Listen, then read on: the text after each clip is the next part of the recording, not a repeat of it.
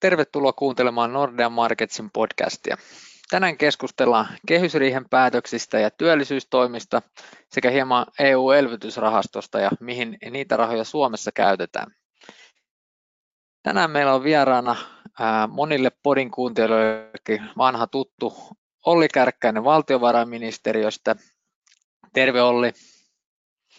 Hei kaikille. Ja minun nimeni on Juho Kostianen, Nordea-ekonomisti. Olli, ää, sä siirryit tässä vuosi kaksi takaperin täältä Nordeasta ää, valtiovarainministeriöön ja aikaisemmin olet ollut täällä niin sanotusti ää, pöydän toisella puolellakin tekemässä podeja. Miltä se työnteko siellä VMS on maistunut? Oliko yhtä leppoisaa virkamiestunnelmaa kuin mitä ajattelit? No sanotaan, että, että luvattiin, kun siirryin, että luvattiin siirtymään näköalapaikalle ja se on ainakin lupaus, joka on pitänyt. Eli, eli mä aloitin 22 alussa valtiovarainministeriössä, siinä aloitettiin työllisyystoimien kanssa ja sitten iskikin korona. Ja korona-aikana on saanut olla tässä hetemään vetämässä Exit- ja jälleenrakennustyöryhmässä sihteeristössä katsomassa Exit-toimien valmistelua ja koronatoimien valmistelua ja, ja sitten läheisesti ollut myös sitten työllisyyspolitiikkaa seuraamassa sekä viime syksynä että nyt keväänä ja, ja nyt sitten vielä keväällä keväällä ollut isosti mukana tuossa EU-elpymispaketin Suomen osiossa, että, että, että sen voi luvata, että ehkä, ehkä niitä lepposia virkamieshetkiä ei ole luvattu, mutta ainakin paikkoja, joissa on päässyt näkemään aika lähi, lähillä etäisyydeltä ja, ja osin sitten itsekin vaikuttaa niihin päätöksiin, että siltä osin on ollut kyllä niin kuin hyvin, hyvin mielenkiintoisia vuosia, vaikka, vaikka täytyy sanoa, että kyllä siellä Norreassakin toki kivaa oli. No, mu- mukava kuulla, että olet päässyt tosi toimia ja niin kuin, äh, Hetemään Martti joskus sanokin, niin VMssä niin hyvästä työstä palkitaan lisätyöllä ja sun kohdalla se on ilmeisesti pitänyt paikkansa. Mutta tota, mennään sitten tuohon päivän aiheeseen, eli näihin kehyspäätöksiin. Ja ehkä mä alustan sen verran kuulijoille tätä kehys, kehysmenettelyä, kenelle se ei ole ennestään niin tuttu, jos ei nyt viimeisen kahden viikon aikana lukenut ihan jokaista lehtiartikkelia ja A-studiota katsonut, mistä siinä on kyse. Eli Valtion menoista suunnilleen neljä viidesosaa on tämän kehysmenettelyn piirissä ja normaalisti se asetetaan aina neljäksi vuodeksi hallituskauden alussa, asetetaan katto valtion menoille ja sitten sitä pyritään noudattamaan koko hallituskauden ajan. No nyt tietysti koronakriisin myötä kehyksestä jouduttiin nyt joustamaan sit vuonna 2020 ja vielä tänäkin vuonna ja nyt sitten kehysriihessä oli kyse siitä, että miten toimitaan ensi vuonna ja sitä seuraavana vuonna. Ja nyt hallitus päätti, että tätä kehystasoa nostetaan 900 miljoonalla ensi vuodelle ja vielä 500 miljoonalla vuodelle 2023. Ja tämä on herättänyt aika paljon kritiikkiäkin tämä päätös. Ja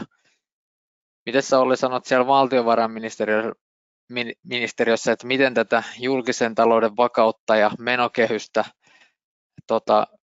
tai menokehyksen korottaminen kesken hallituskauden, niin miten se on otettu vastaan? Onhan se, niin kuin se on hyvin poikkeuksellinen tilanne.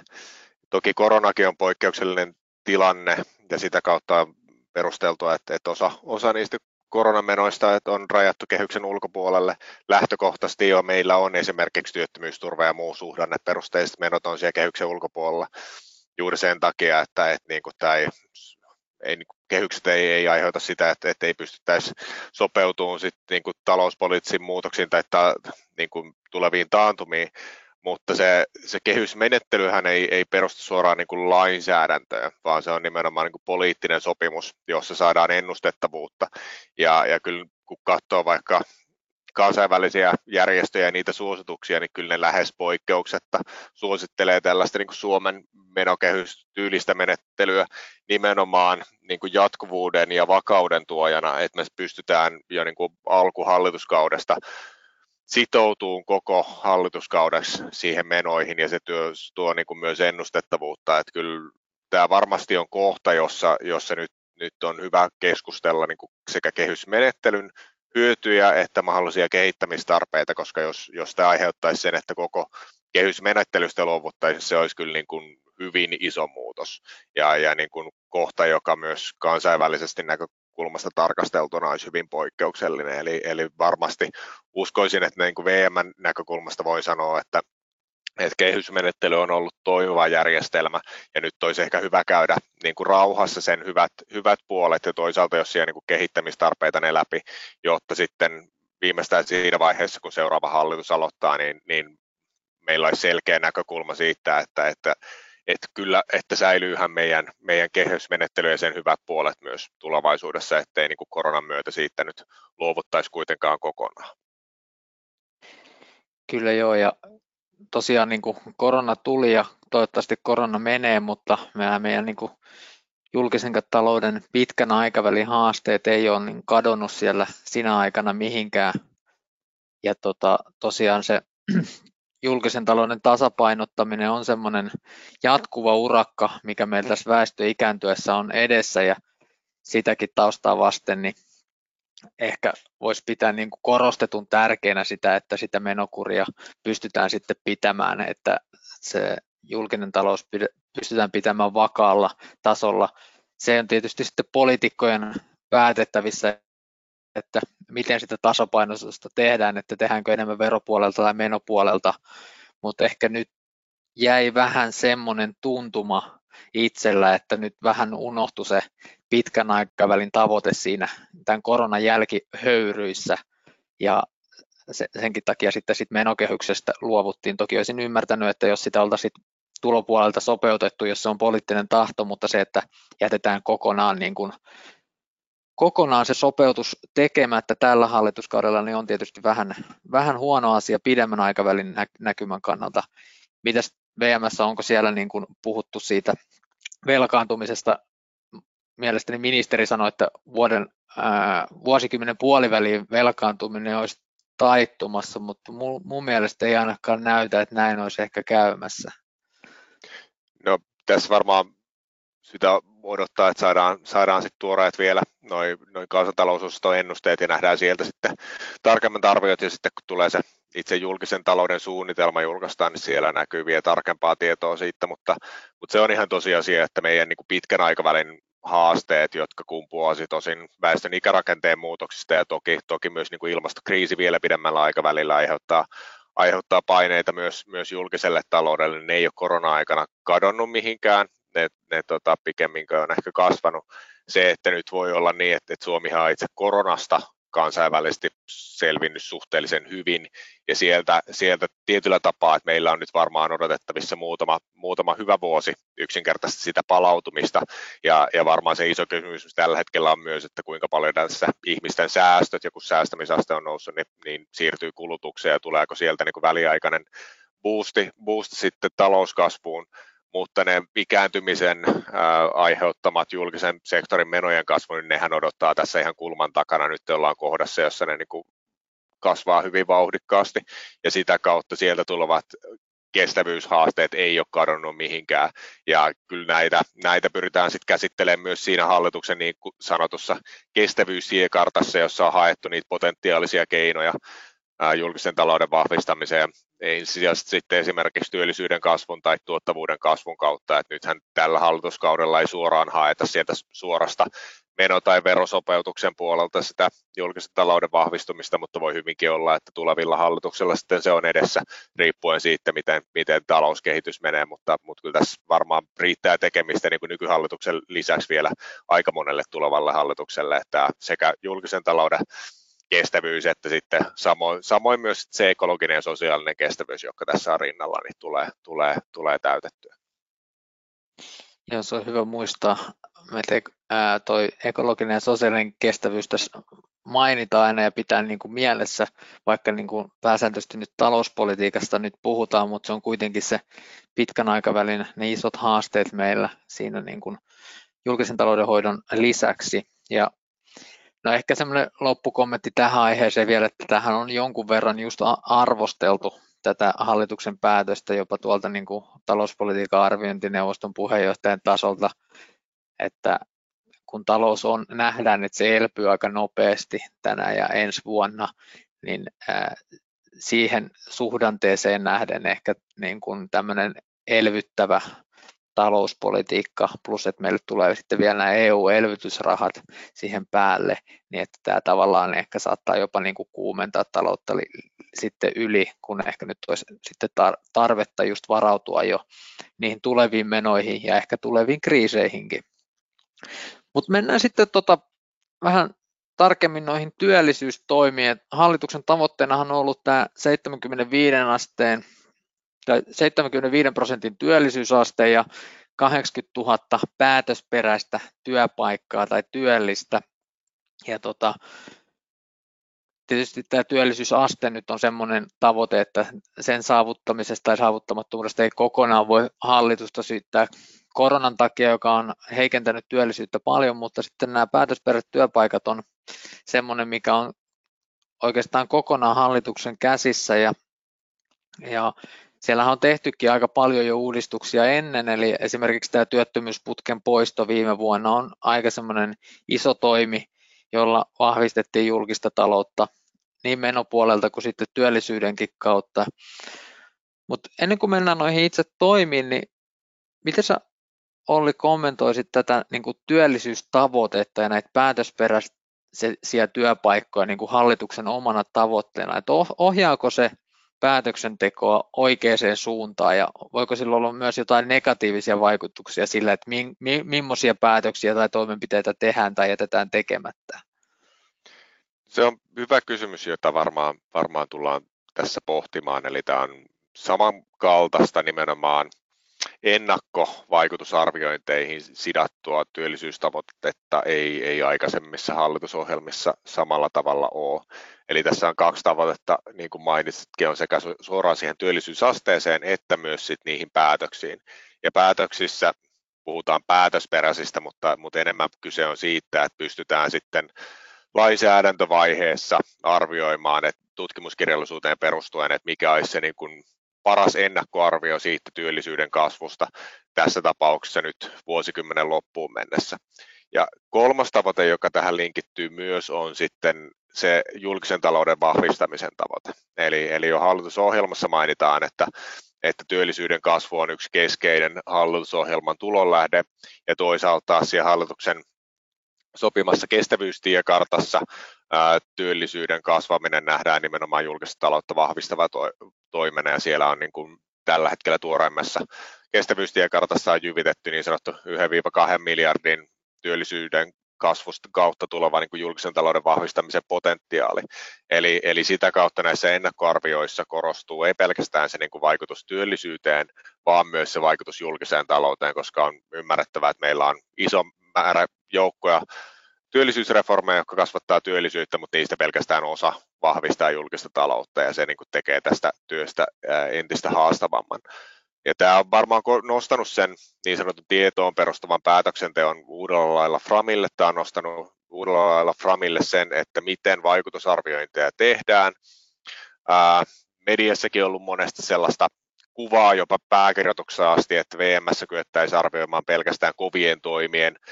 työllisyyspäätöksiä tarkoittaen esimerkiksi sosiaaliturvaleikkauksia, mutta on mun mielestä vähän ikäväkin harha, harhakuva, koska tämä, näinhän tilanne ei ole, vaan, vaan jos katsotaan, että mitä esimerkiksi tällä hallituskaudella VMS on arvioitu, niin meillä on arvioitu positiivisia työllisyysvaikutuksia niin esimerkiksi oppivelvollisuusien pidentämiseen kuin, kuin esimerkiksi työvoimapalveluiden lisäämiseen. Ja, ja ennemminkin kyse on siitä, että mistä meillä on sellaista tutkimuskirjallisuutta, jota voidaan hyödyntää. Ja, ja on, on reformeja, joita on helpompi arvioida, sitten on sellaisia, joita on vaikeampi arvioida, on reformeja, joista saattaa olla, että paras mitä voidaan antaa ei päästä niin numeeriseen arvioon, vaan voidaan antaa jonkinlainen kvalitatiivinen arvio, mutta mä näen tässä niin tavoitteissa positiivisen puolen siihen, että, että se asettaa painetta sinne, että, että, että aidosti pyritään sitten arvioimaan niiden toimien vaikutuksia. Riskejä varmaan voidaan nähdä siinä, että jos, jos sit se rajaa tiettyjä toimia ulkopuolelle, mutta tämähän tietyllä tapaa viime kädessä aina se päätös on, on hallituksen ja se on poliittinen päätös. Eli me virkakunnassa kuitenkin tuotetaan tietoa päätöksenteon tueksi ja sitten viime kädessä hallitus linjaa siitä, että mitkä päätökset tehdään ää, pohjautuen sekä poliittisiin arvovalintoihin että sitten niihin vaikutusarviointeihin, mitä, mitä sitten virkakunnassa on tehty. Eli, eli mä näen tässä niin kuin hyviä puolia siinä tavoitteen että se on niin kuin hyvin konkreettinen, se, se niin kuin tekee myös näistä työllisyystoimista vertailukelpoisia, mutta se tekee myös haastavammaksi sen, joka varmaan tällä hallituskaudella on, on niin kuin myös havaittu, että kuinka haastavia aidosti nämä ää, työllisyyden kasvattaminen on ja, ja siten, että etenkin että se, se tota, vahvistaa julkista taloutta, niin, niin siihen se vaikutusarviointi, vaatimuksen lisääminen vielä niin kuin ehkä tuo, tuo sen uuden haastavuuskertoimen, mutta en mä usko, että tämä työllisyyspolitiikka niin kuin helppoa tulisi olemaan, vaikka, vaikka tota, ne, ne mittarit olisi vähän eri tapaisia, mutta näin, näin ehkä tiivistetysti, että kyllä tässä tämä on niin kuin ollut varmaan tällä hallituskaudella niin kuin oppimisprosessi, ja, ja sitten seuraavat hallituskaudet näyttää, että, että tuleeko tämä olemaan tavoite, joka on tällä hallituksella ainutkertainen, vai tuleeko tämä olemaan, oli kyse sitten työllisyyspolitiikasta tai vaikka sitten ilmastopolitiikasta, jossa tavoitteena on päästöjen väheneminen, niin laajeneeko tämän tyyliset tavoitteet sitten muille sektoreille. Toki meillä on ollut aikaisempina hallituskausina esimerkiksi katsottu hyvinkin tarkkaa vaikka tuloeromittareita ja tarkasteltu sitten päätösten osalta sitä, että miten tuloeroja mittaava Gini-indeksi heilahtelee päätösten myötä ja, ja se on ollut tärkeä mittari näissä päätöksissä, että sinänsä tämä tämän, tämän tyylinen niin ennakkoarviointi ja tarkastelu ei, ei kuitenkaan mitenkään ainutlaatuista tällä hallituskaudella. Joo, kyllä toi, on, niin kuin, toi kyllä tuo tietynlaista kurinalaisuutta siihen niin kuin hallituksenkin päätöksentekoon, että, että joudutaan niin kuin sitten vahvasti niin kuin perustelemaan niin kuin tutkimustiedon pohjalta se, että näin, näin oikeasti nyt sitten ainakin ennakkoarvioiden mukaan tehdään mitä luvataan, eikä vaan puhuta paljon ja toivotaan, että tulee tota, tulosta. Ja osittain myös se, että sitten niin kuin näissä tämä niin kuin vaikka työllisyysaste, missä suhdanne heiluttelee sitä, niin sen asettaminen tavoitteeksi on niin kuin osittain hankalaakin sen takia, sen takia että sit, sit, kaikki siitä ei ole ihan hallituksen päätösten vallassa. Ja tuo oli hyvä pointti, minkä nostit tuosta niin kuin esimerkiksi niin kuin, ä, ilmastotavoitteista, että pitäisikö ehkä jatkossa myös miettiä niin kuin vaikutusarvioita niin kuin ilmastonäkökulmasta, eli että sanotaan, että ä, ympäristöön vaikuttavia päätöksiä pystyttäisiin sitten myös arvioimaan siitä näkökulmasta tällä niin kuin samaan tyyliin kuin montako työllistä, niin montako hiilidioksiditonnia tämä päätös tuottaa tai vähentää. Ää, no, jos mennään sitten tuota näihin itse toimenpiteisiin, ja tässä nyt on ollut ää, kehysriihessäkin tuli pitkä lista työllisyystoimia ja ehkä se, mikä tässä on eniten herättänyt nyt viime päivinä ihmetystä on ollut se, että siellä hallituksen kehysriihipäätöksessä sanottiin, että näillä toimilla syntyy 40 000 työpaikkaa tai työllistä saadaan lisään ja sitten VM tuli ulos omilla laskelmilla, missä oli laskettu, että vaikutuksia saadaan noin 11 000 työllisen verran. Niin mitkä tässä on ne keskeisimmät erot, mistä johtuu se, että näissä vaikutusarvioissa on näin suuret erot? Tuo on hyvä kysymys taas kerran ja tässä, tässä ehkä niin taustakseen, että nyt kun tarkastellaan hallituksen aiemmin tehtyjä päätöksiä niin kuin ennen puoliväliriittä, niin siitä, siitä on niin kuin valtiovarainministeriössä tehdyt arviot että, että aiemmin tehdyillä päätöksillä työllisyys kasvaa noin 31-33 000 työllisen verran. Ja, ja nyt sitten kehysriihen valmistautuessa tehtiin päätös, että nyt tällä hetkellä valtiovarainministeriö ei arvioi kaikkea toimia, vaan, vaan ne arvioidaan siellä kyseisessä sektoriministeriössä, joka vastaa toimenpiteistä. Ja, ja näin tehtiin ja nämä, nämä arviot myös julkaistiin puoliväliriihen yhteydessä, mikä on mun mielestä kauhean hyvä. Mutta valtiovarainministeriölle asetettiin tällä kertaa toive, että me ei arvioida työllisyysvaikutuksia, mutta meidän pyydettiin arvioimaan niin kuin vaikutuksia julkiseen talouteen. Tämä on olennainen tieto muun muassa niin kuin kestävyystiekarta suhteen, mistä mainitsin, kun siellä on se julkisen talouden vahvistamisen tavoite. Ja, ja siinä, siinä niin kuin me ei lähdetty tekemään uusia työllisyysvaikutusarvioita, että ei ole tilannetta, jos nyt meillä olisi, meillä olisi niin kuin muiden ministeriöiden työllisyysarviot ja VM työllisyysarviot ja sitten ne eroistoimista, vaan me hyödynnettiin tässä julkisen talouden arvioinnissa muiden ministeriöiden tekemiä laskelmia sitten toimien työllisyysvaikutuksista ja toisaalta myös kustannuksista. Mutta se, mikä me tehtiin ja mistä tämä niinku ero niinku kumpuaa, on se, että me eroteltiin näistä ministeriöiden tekemistä ja laskelmista sellaiset konkreettiset vaikutusarviot, jotka perustuu tutkimuskirjallisuuteen tai muiden maiden kokemusten analyysiin tai, tai, tai muuhun analyyttiseen menetelmään, sitten puhtaasti potentiaalisista tai skenaariolaskelmista tai tavoitelaskelmista. Eli täällä on niin kuin toimenpiteitä esimerkiksi työperäisen maahanmuuton osalta tai, tai jatkuvan oppimisen osalta tai vaikkapa siellä niin kuin mielenterveyden parantamisen osalta, jossa myös ne ministeriöt sanoo omissa arvioissaan osin, että tässä ei ole kyse niinkään vaikutusarvioista itse toimenpiteiden suhteen, vaan skenaariosta siitä, että jos vaikkapa työperäinen maahanmuutto kasvaa tietyllä prosentilla, niin mitä, mitä se tarkoittaa työllisyydelle, tai, tai jos jatkuvan oppimisen avulla voidaan vähentää työttömyyttä tietyllä prosentilla tietysti joukosta ihmisiä, niin mitä se tarkoittaa työllisyydelle. Ja samoin myös siinä mielenterveyden osalla sanottiin suoraan, että ennemminkin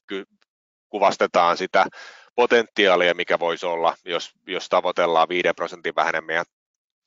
mielenterveysongelmista aiheutuvien työkyvyttömyyseläkkeiden kannalta, niin, niin nämä on, niin kuin, että me tehtiin sellainen rajaus, että näitä skenaarioita tai, tai potentiaalilaskelmia tai tavoitteita ei otettu mukaan tämän julkisen talouden vaikutusarvioon, ja sitten kun tämä rajaus tehtiin, niin päästiin tulokseen, jos sitten tähän julkisen talouden vaikutusten arvioinnissa oli mukana noin 11 000 työllisen kasvu, joka vahvistaa meidän alustava arvion mukaan sit julkista taloutta noin 150 miljoonalla eurolla. Eli, eli tämä on ehkä se hyvä, hyvä tässä muistaa, että ei ole niin kaksia työllisyysarvioita, vaan ainoastaan on katsottu asiaa hieman eri näkökulmasta. Ja, ja yleensä aikaisemmissakaan laskelmissa näissä julkisen talouden vaikutuksissa niin ei ole, ei ole potentiaaleja otettu mukaan, mutta voi olla niin kuin aina on syytä korostaa näistä, että nämä vaikutusarviot monelta kohtiin on, on vasta alustavia ja sitten jatkovalmistelussa ne voi tarkentua. Ja sitten jos vaikka näihin tiettyihin toimiin tulee sit niille itse toimenpiteille vaikutusarvioita muista ministeriöistä, niiden työllisyysvaikutuksiin, sitten sit voi olla, että me myöhemmin otetaan niitä mukaan myös tähän julkisen talouden vaikutusten arviointiin ja silloin tämä summa kasvaisi. Mutta tämä ehkä ehkä niin kuin tiivistettynä, että musta tuntuu, että mediassa tästä on ehkä voinut saada dramaattisemman kuvan kuin mitä, mitä se täällä sanotaan niin kuin ministeriön sisältä on aidosti näyttänyt. Joo, eli tässä on vähän niin kuin Timo Soini sanoi, että omenoita ja meloneita nyt vertaillaan keskenään, eli tässä ei ole tavallaan niin kuin ihan samasta luusta kyse, vaan että VM-laskelmissa on otettu sitten niin kuin eri, eri asioita huomioon tai laskettu mukaan, kun sitten muissa ministeriöissä on sitten jo tavallaan katsottu vähän pidemmälle sitten niitä toimenpiteitä tai muita mahdollisia skenaarioita, mihin ne voi johtaa. Ja tämä on, tämä on, tota, tämä on hyvä tapa mun mielestä toimia ja mä otan nyt tähän esimerkin vaan omasta työhistoriassa, kun toimin tuolla Kreikan sopeutusohjelmassa, niin silloin aika paljon jumpattiin tämmöisten samanlaisten asioiden äärellä, kun ää, puhuttiin aina seuraavan ää, välitavoitteen saavuttamisesta ja mitä toi, toimia julkisen talouden vahvistamiseksi tar- tarvitaan, niin yleensä sitten kreik- kreikkalaiset esitti siellä pitkän listan toimia, kaiken näköisiä, ja sitten Troikan tehtävä oli arvioida sitten sitä, että mikä niiden niin kuin todellinen vaikutus sitten julkisen talouteen tai työllisyyteen tai muuhun voisi olla. Ja monesti kävi hyvin samalla lailla, että siellä oli niin kuin, osa oli semmoisia, millä pystyttiin arvioimaan jotain vaikutuksia julkiseen talouteen tai talouteen ylipäätään ja sitten osa oli enemmän tämmöisiä toiveita tai skenaarioita siitä, että mitä voisi tapahtua ja ne sitten jätettiin raakasti ulkopuolelle tai sitten niitä piti täsmentää, täsmentää sitten, että mikä on se konkreettinen toimi, mitä tehdään, että se lopputulos, haluttu lopputulos saavutetaan. Mutta en halua sanoa, että Suomi on nyt Kreikan tiellä, mutta ehkä pieni semmoinen yhtymäkohta näihin nyt tähän hallituksen pitkään listaan tuli itselle mieleen. No sanoitkin tosiaan tuossa, että siellä se reilu 30 000 päätösperäistä työllistä oli tehty jo ennen riihtä ja nyt jos teidän laskemien pohjalta oli se reilu, reilu 10 000, niin siellä olisi niin sanotusti puolet jäljellä. Ja, eli jotain tarvitsisi tehdä vielä seuraavan kahdenkin vuoden aikana, mikäli hallitus haluaa omaan tavoitteeseensa päästä. Ja mites onko VMllä tai sulla itselle mielessä jo tai tiedossa, että mitkä on ne niin kuin toimenpiteet, mitä, siellä, mitä sieltä vielä vaaditaan, että se 80 000 työpaikkaa tulee täyteen ja sanoitkin tuossa, että, että pystytte arvioimaan hyvin erilaisia toimenpiteitä ja niiden vaikutuksia, mutta onko jotain semmoisia niin toimia, millä on selkeästi ne suurimmat vaikutusarviot tai vaikutukset työllisyyteen niin kuin teidän näkökulmasta? Tässä tapauksessa varmaan sitä täytyy hakea useista paikoista, että se tavoite on, on, on todella kova. Että, että tässä, tässä ehkä täytyy sanoa, että se 40 000, mikä ehkä voidaan sanoa, että myös, myös niin kuin VM näkökulmasta on, on linjattu, niin sehän on, on jos katsotaan historiallisesti, niin hallitushan on tehnyt jo niin kuin tosi merkittäviä työllisyyspäätöksiä. Oli, oli kyse vaikka se eläkeputken purkaminen, minkä aikaisemmin mainitsitkin, tai sitten vaikka oppivelvollisuusien pidentäminen tai, tai tämä niin sanottu pohjoismainen työvoimapalvelumalli, joka, joka muuttaa, muuttaa sit tota aktiivisen työvoimapolitiikan rakennetta, niin ne on, ne on reformeja, jotka on niin kuin hyvin merkittäviä ja joissa on niin kuin hyvin merkittävä työllisyyden kasvun potentiaali. Mutta sitten jos mennään sinne, että millä, millä keinoilla sinne 80 000 päästään, niin siinä, siinä täytyy etsiä niin kuin useilta, useista kohdista työuraa. Että sitten siellä niin kuin työuran uran loppupäässä, että meillä se eläkeputki on poistettu, mutta mut se mikä, jos katsotaan, että mitä viime, viime syksynä valtiovarainministeriö julkaisi oman sellaisen työllisyysmuistio, jossa hahmoteltiin niitä isoja toimia, joilla merkittävää työllisyyden kasvua voidaan saavuttaa, ja, ja siellä meillä on edelleen siellä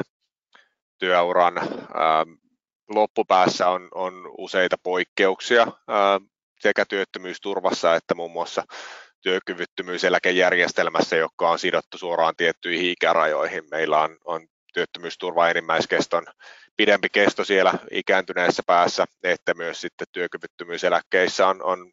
e, erillisharkintaa yli 60-vuotiaille, ja nämä on sellaiset, joissa me ollaan vielä laskettu, että siellä ihan merkittävää työllisyyden kasvun potentiaalia on, jos, jos tässä edetään niin sanotusti Ruotsin tiellä, jossa Ruotsissa on jo aikaisemmin poistettu nämä, nämä niin kuin ikään sidotut e, erillisoikeudet sekä työttömyysturvassa että työkyvyttömyyseläkejärjestelmässä joita Suomessa vielä tältä osin on. Eli se on yksi kohta, jossa jos halutaan lähteä sieltä hakemaan, niin jonkin verran potentiaalia löytyy. Toki myös muun muassa sitten työttömyysturvan kohdalla oli kyse sitten ammatillisen puolen ää, tai ansiosidonnaisen tota, työttömyysturvan tai, tai sitten esimerkiksi työmarkkinatuen uudistamisen osalta, niin siellä, siellä mahdollisuuksia on. Toki nämä on kohtia, joissa aina sitten, niin kuin aikaisemmin puhuin, että, että viime kädessä on kyse poliittisista päätöksistä, niin sitten siellä voi olla niin kuin ne arvovalinnat myös sit rajaa sitä, että missä määrin siellä halutaan käyttää tätä, koska luonnollista on, että nämä, nämä reformit monesti, jossa haetaan julkisen talouden vahvistumista, ne aiheuttaa sen, että siellä on on väistämättä myös jonkin verran häviäjiä tarkoittaa tapauksia, jos sitten tulotaso putoo. Ja sitten se on viime kädessä poliittinen pääsy tässä tasapainottelu siitä, että miten näitä eri, eri tavoitteita niin kuin painotetaan keskenään. Toki meillä on sitten sit vaihtoehtoja on sitten, voidaan miettiä sieltä nuoremmasta päästä, miten saataisiin nopeutettuja opintoaikoja saatua nuoria aiemmin työmarkkinoille kiinni jonkin verran työmarkkinoiden keskellä varmaan voidaan miettiä niin kuin perhevapaiden osalta, että onko tekemistä, mutta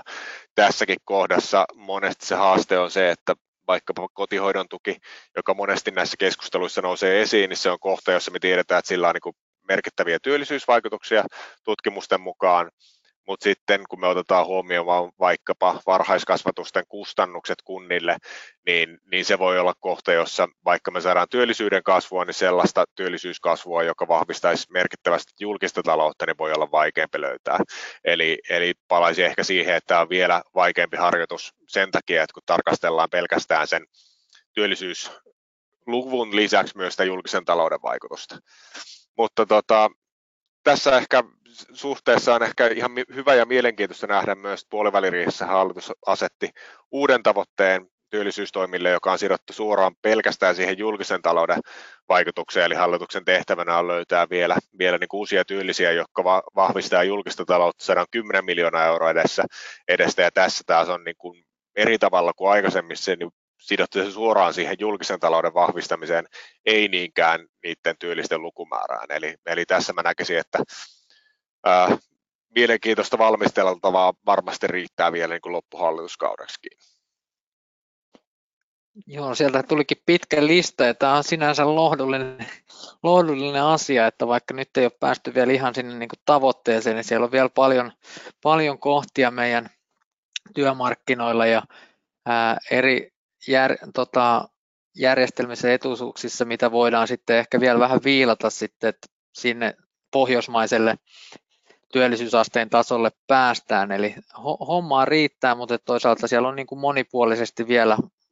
vaikutusmahdollisuuksia, että ei olla ihan vielä jokaista kiveä käännetty.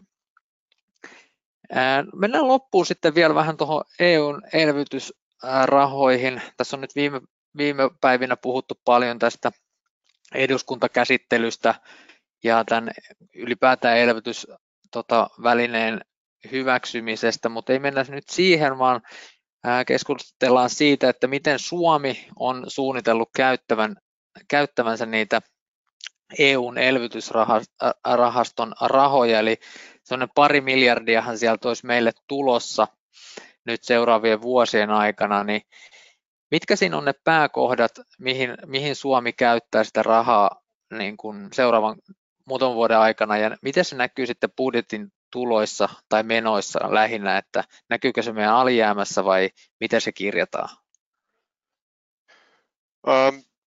Tämä hyvä kysymys ja taas ehkä niin kuin palaten siihen, mikä auttaa selittämään sitä, että miltä tämä Suomen suunnitelma nyt näyttää, on se, että tämä, tämä niin kuin elpymis- ja palautumistukivälineestä tuleva rahoitushan on niin kuin hyvin tarkkaan rajattua. Se tulee jo sieltä niin sanotusta RF-asetuksesta, eli, eli tämä ei ole niin sanottu tämä ei ole niin kuin missään tavalla